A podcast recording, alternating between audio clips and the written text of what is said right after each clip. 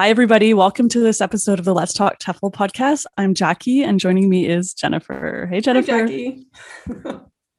What's up with you? Not a lot. What's up with you? Um, not that much, but I'm in summer vacation mode here in Vancouver. So um, I'm not doing a ton of work these days, but I am having fun playing softball. And um, I've taken up a new hobby um, I bought a tube and then I'm going tubing down rivers with my friend. So we bring like it's a whole expedition, like hours, like five hours of tubing down the rapids and whatever. Oh, is, is that not a, a, popular thing up there? Oh, it's it's quite popular for okay. sure, but I don't know why. I just had never done it before, really. Oh, wow. So my friend and I started doing it, and we started short.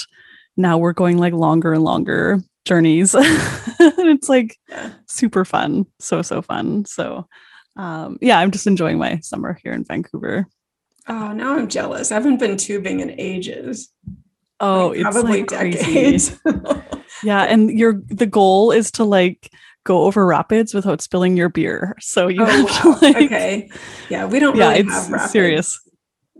yeah, it's it's very much um, your only goal is to not separate too far from whoever has the tube with the ice chest in it and somebody and um, so you can get your drink and also just try not to get burned sunburned too badly as you're oh, like yeah. lazily drifting along the water oh no these are like serious rapids so you'd like try not to fall out and then the other thing is along the sides of the banks there's like these like trees overhanging so you don't like get stuck in the trees or like hit your head on a branch or like whatever. So it can be a little bit serious sometimes but yeah always always fun. So all right jennifer let's get into our um esl teaching things. So today we're talking about jigsaw cooperative learning activities and you might also know them as information gap activities is another name for them. So, Jennifer, what are jigsaw activities? Jigsaw activities um, are, if you think of like a jigsaw puzzle, but it's an activity where each student has a piece of the information and they have to work together to put it all together. So it's actually, it can be like a broad range of things. You can have reading jigsaws or listening jigsaws, problem solving skills. Um, I would do um, something my students would love would be sort of half crossword where where each student in a pair gets like half of the clues. So then they have to work together to complete their crossword puzzle. And uh, you can make it a little bit easier by having the each student getting not only half of the clues but also their crossword halfway completed so they're um, asking each other, like, what is across number one? And the student will give them a clue if they don't, if their crossword is blank and they're missing half the clues. But otherwise, they would ask each other, you know, like, what is a farm animal with five letters? You know, horse, H O R S E, that kind of thing. Uh, so students used to like doing that because usually um, they like doing crossword puzzles. But there are much more difficult ones that you can do, such as listening activities or reading activities, where you would need to have the students grouped in two different ways. So every table would be numbered, like table one, table two, whatever. And then each student at each table would be like student A, student B. And then all of the A's would meet together and get one part of the information. So, a reading passage or a little bit of a listening uh, dialogue or story, whatever you're teaching.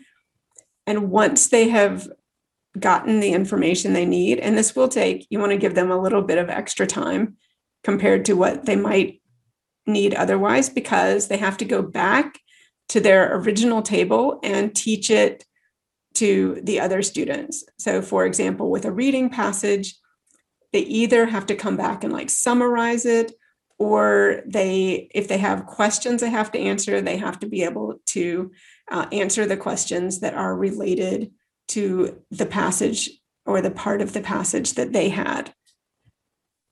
And how about you, Jackie? What are some things that you have done with jigsaws? Uh, sure. So, one of the classic things that probably many of the teachers listening to this have done already is the unit on um, directions or like prepositions of place. So, behind and next to, across from, where students have the same map, but different things are filled in. And then they have to ask their partner questions in order to find the location of the the required one. So example, like where's the bank? It's across from the school or whatever, or it's next to blah blah blah, or what's next to the grocery store, um, something like that. So that's definitely a classic one. Um, I'm just trying to think of like other ones. Um, yeah, there are other something. There's other sort of map things that you can do as a jigsaw as well.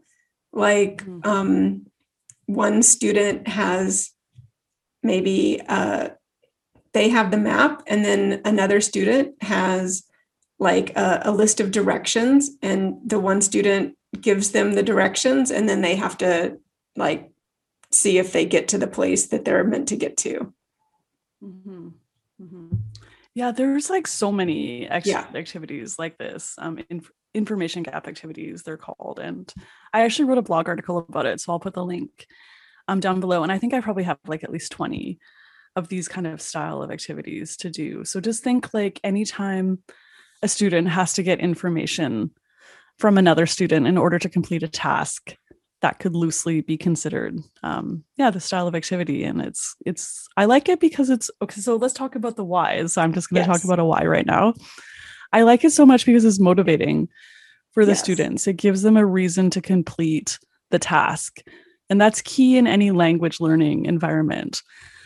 Um, students need a reason and a why to do something. And if the why is as simple as like, I'd have to fill in my map and I don't know where the things are on the map and I need to talk to my partner. I mean, it seems kind of cheesy, but it's like a lot more interesting and motivating than just like giving students a map with everything filled in and hey, look at this. it's like, yeah.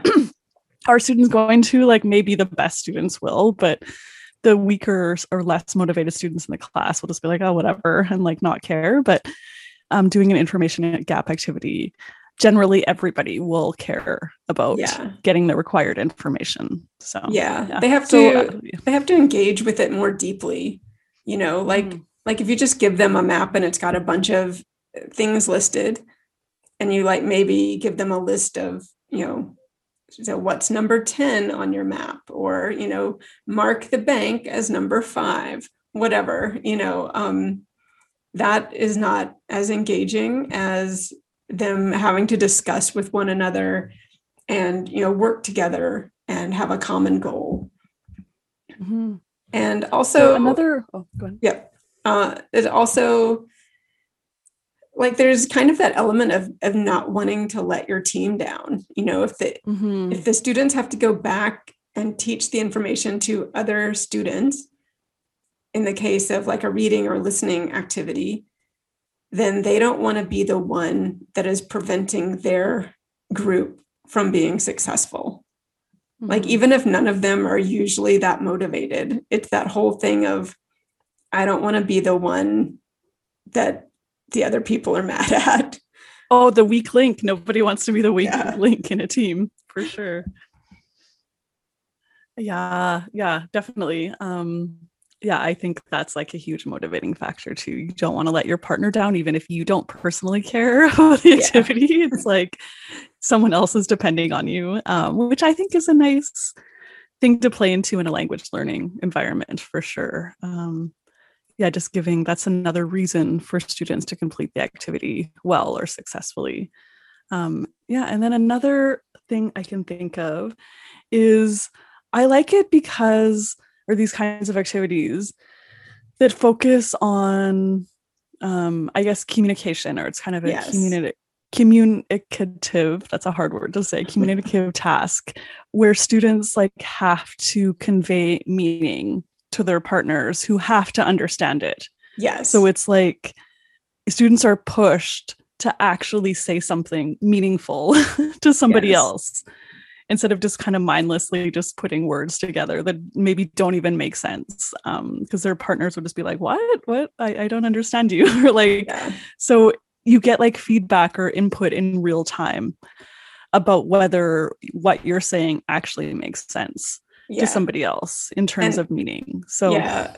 And that that forces them to work on like negotiating for meaning like their circumlocution skills. And you know i i saw this over there and it made sense but now that i'm having to explain it i'm not really sure so you you might want to build that in a chance for the original student to go back and review if it's something where they're doing part of the activity away from their partner mm-hmm. you know mm-hmm. so because obviously like the goal is for them to correctly share the information you know um yeah. and and if it's something like uh, you know a map reading activity or you know a half crossword whatever it it still requires them to work together to get their meaning across and to receive information as it's meant yeah, for sure. And just an activity where you're like, okay, talk to your partner for one minute about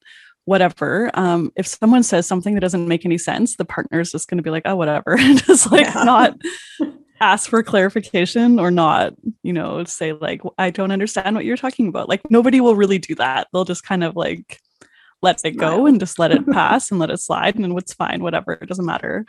But in an activity like this, it actually does matter. So um, that's what makes it more, I guess, engaging and a little bit interesting and challenging too for the students who are say things that don't actually make a lot of sense. It's challenging for them, but it's like necessary feedback, I think, too, um, from other people that like, what what are you saying?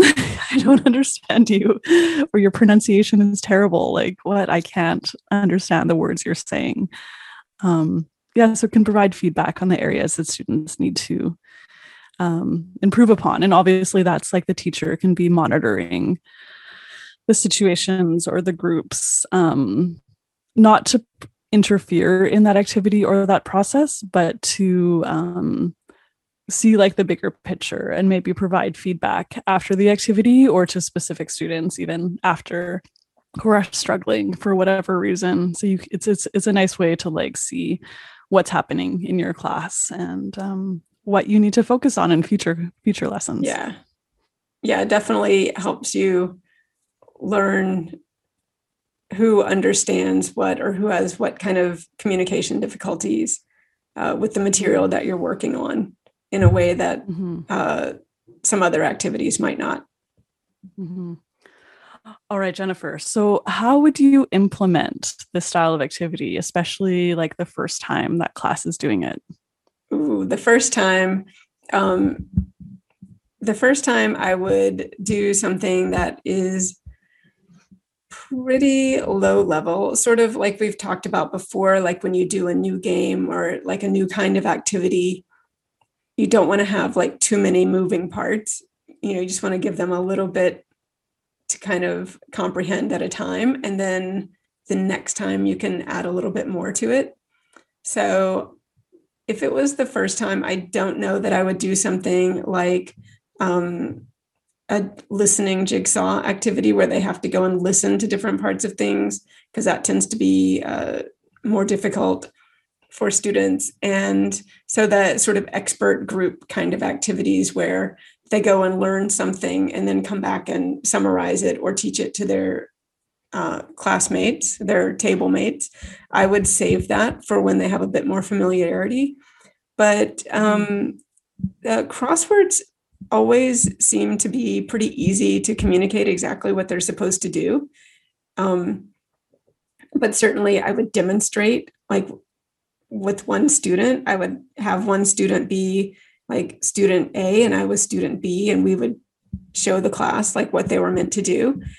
Um, also like with a, a map activity same thing you know just demonstrate but the first time you do it don't maybe reach for the stars you know reach for the moon yeah, always always demonstrate that was my um number one thing choose one student and then you can act as one of the students and just do like the first question or whatever and um my other tip is don't necessarily hand out the worksheets or whatever you're using until after you've done that demonstration and explanation. Because if you hand it out, students just with their partner, oh, yours is different. Oh, you have all this information, I don't. And then they start like filling filling it in without even knowing Yeah. what they need to do or talking. It's like, and I make a big show of like secret, this is secret information.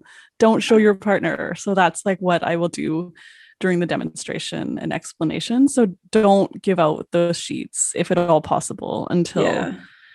After that point in time to avoid disaster. Yeah. Sure. That's that's general advice for any time there's handouts. You know, Mhm. hand out the handouts as late as possible because Mhm. there's always going to be students who um, even if they can't understand the written instructions they're not going to let that hold them back they're just going to exactly. you know they're so Whatever. Oh my god. Look, you have all these things in your map that I don't have. Let me fill it in. And then it's like done. Your activity's done even Yeah. before it starts. So yeah, be be wary of those kinds of things. All right. So what do you think about um, jigsaws or um, information gap activities? Can you use them for all levels and all ages of students? um I, I wouldn't say like an absolute beginner, but I've certainly done them with really low level students where like I would have uh, students, for example, each put furniture in a living room. And obviously I'm talking about drawing a picture. I'm not talking about arranging furniture. But, You know, um, when we would have a lesson on like rooms in a house and things like that, you know, and they learn that kind of vocabulary. I would give them each, you know, a blank picture of a room and then maybe have some different things on the side that they could either cut out and paste on in different places or they could draw. And then I would have them uh, change seats so they're not sitting next to the person that they had been sitting next to before and hide their paper. And then they would get a second one and they would have to complete it according to the other person's directions. And what they were trying to do is uh, get the partner to draw a picture that matches the one that they had made at the beginning.